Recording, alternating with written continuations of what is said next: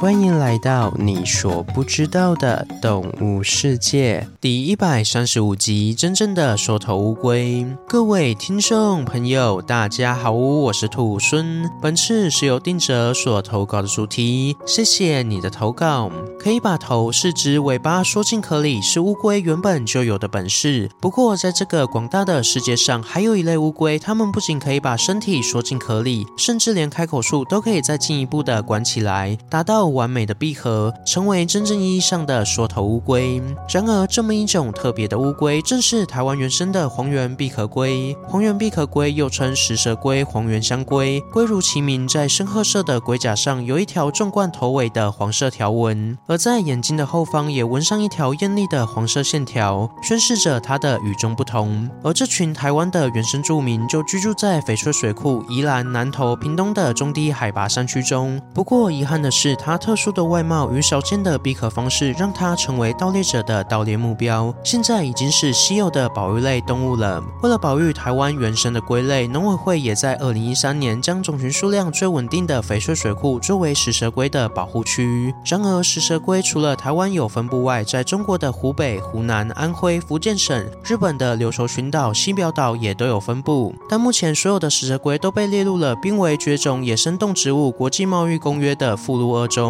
是一群需要人们保护的动物。另外，我想大家应该都对黄缘闭壳龟为什么要被叫做食蛇龟感到好奇吧？从食性上来说，它们是杂食性的动物，会吃下所有它可以吃下的东西，举凡昆虫、蚯蚓、青蛙、鱼类、尸体、果实、叶子都会吃。而当食蛇龟吃蚯蚓的画面被老一辈的人看到时，不知怎么的就被看成食蛇龟正在用龟壳钳住蛇吃蛇的画面。接着一传十，十传百，黄缘闭壳龟就被安上上了食蛇龟的名号。不过说也奇怪，世界上壳可以闭起来的乌龟也不只有黄缘闭壳龟一种，怎么都没有听说其他地区也有传出食蛇龟的消息呢？话说，像食蛇龟这样可以将壳完全闭起来的乌龟，还有一个形象的名字叫做香龟。香龟是对一些折龟科香龟属及地龟科闭壳龟属物种的通称。香龟属主要分布在美国及墨西哥，闭壳龟属则分布在亚洲居多，因此闭壳龟也常被叫做亚洲香龟。几乎所有的香龟都有可以活动的腹甲，在它们缩进壳里时，腹甲就会往上折，把开口给挡起来，宛如一个密闭的箱子。这就是香龟名称的由来。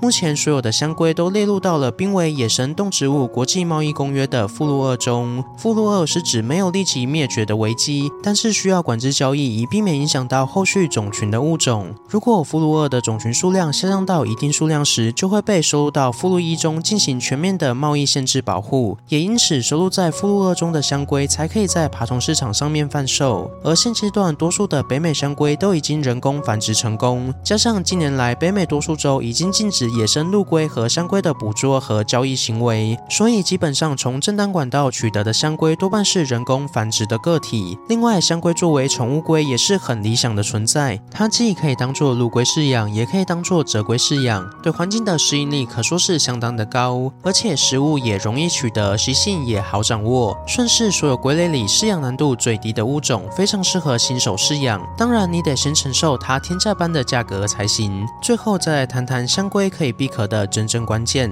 香龟可以闭壳的真正原因在于肩胛骨的锁定。若是香龟将肩胛骨推到锁定位置，接着再缩进壳里，此时肩胛骨就会联动腹甲，这时腹甲就可以闭合起来。所以肩胛骨的移动是决定了腹甲是否关起来的关键。然而肩胛骨对于整个龟鳖类家族来说都有着非凡的意义。根据二零一五年莱特的研究表示，现存所有龟鳖类物种的龟壳在演化途中皆产生各自的特色，像是香龟可以闭合的龟壳，革龟皮质化但是可以承受强大水压的龟壳等。但所有龟鳖类皆有一项不变的特征，就是它们都有一套藏于龟壳内的肩胛骨。然而这些肩胛骨在胚胎发育的初期皆相同，但会根据龟壳的形态产生二次的分化。为此，龟壳的变化有很大大程度是取决于肩胛骨的二次分化。这也意味着龟壳并不像人们所觉得那样是一件古板无法变动、束缚住乌龟的限制器，而是暗藏着许多变化潜能的钢铁战甲。好了，今天的故事就分享到这边喽。对食蛇龟有什么其他想法，欢迎在底下留言。如果喜欢我的节目，也欢迎追踪订阅及分享给身边对动物自然有兴趣的朋友吧。最后，想要鼓励兔孙的话，可以到 Apple Podcast 上给兔孙五星评价，或是点开赞助页面给予兔孙小额的回。馈，回馈的金额一部分也会捐给动物相关的福利机构。这样一来，除了可以给兔孙鼓励外，还可以做善事。那我是兔孙，我们下次见，拜拜。下集预告：饕餮。